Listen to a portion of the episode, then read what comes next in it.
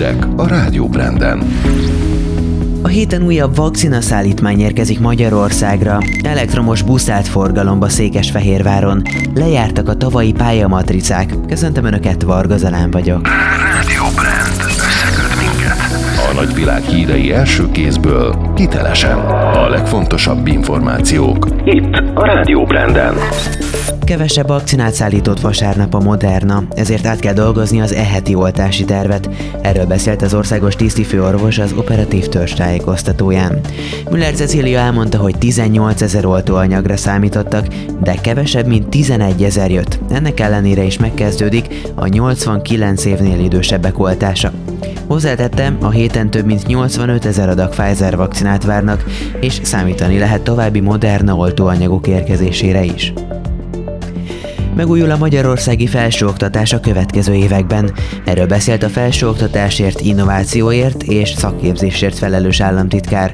Bódis József emlékeztetett arra, hogy az unió helyreállítási alapjából Magyarországnak jutó 6000 milliárd forintból több mint 1500 milliárdot a hazai intézmények 2021 és 2026 között a fejlesztésekre, a magyar diploma értéknövelésére használhatnak fel.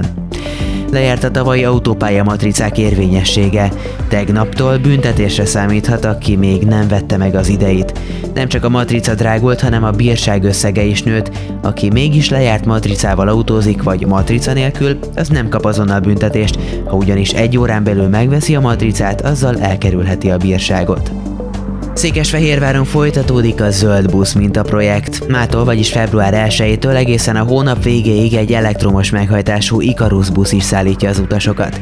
Steiner Attila, az Innovációs és Technológiai Minisztérium államtitkára elmondta, a kormány 10 év alatt 36 milliárd forint támogatást nyújt az önkormányzatoknak a környezetbarát buszok vásárlásához.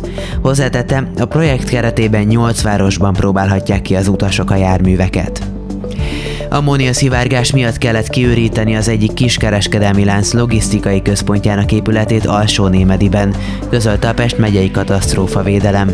Több mint 200 embernek kellett elhagyni az épületet, a mentők két embert elvittek, hogy kivizsgálják, elszenvedtek-e mérgezést. A helyszínen nagy erőkkel érkeztek tűzoltók, jelen volt a katasztrófa védelmi mobil labor is. Ebben a hónapban kezdődhet a balatoni nádaratás. A tó körül 1200 hektárnyi területnek legalább a negyedéről még a téli időszakban le kellene vágni a nádat a vízminőségének javítása érdekében. Ezt mondta az Országos Vízügyi Igazgatóság szóvivője. Siklós Gabriella hangsúlyozta, az idén körülbelül 23 hektáron kezdődhet meg a nádvágás. A világ 15 országában emlékeznek a 100 éve született Szifra György zongoraművészre és zenei hagyatékára. A fesztivál keretében Dráfi Kálmán, Szakcsi Lakatos Béla, Lukács Miklós és Miklós Erika tart ingyenes mesterkurzusokat. Időjárás. Ma eleinte országszerte felhős lesz az ég, majd felé hosszabb, rövidebb időre kisüt a nap. Számottevő csapadék nem várható. A déli szél csak időnként élénkülhet meg, hajnalban mínusz 6 nulla, napközben 5 és 8 fok körül alakul a hőmérséklet. Szerdától aztán jelentősen enyhül az idő. A szerkesztőt Varga Zalánt és a Rádió Brand híreit hallották. Rádió Brand.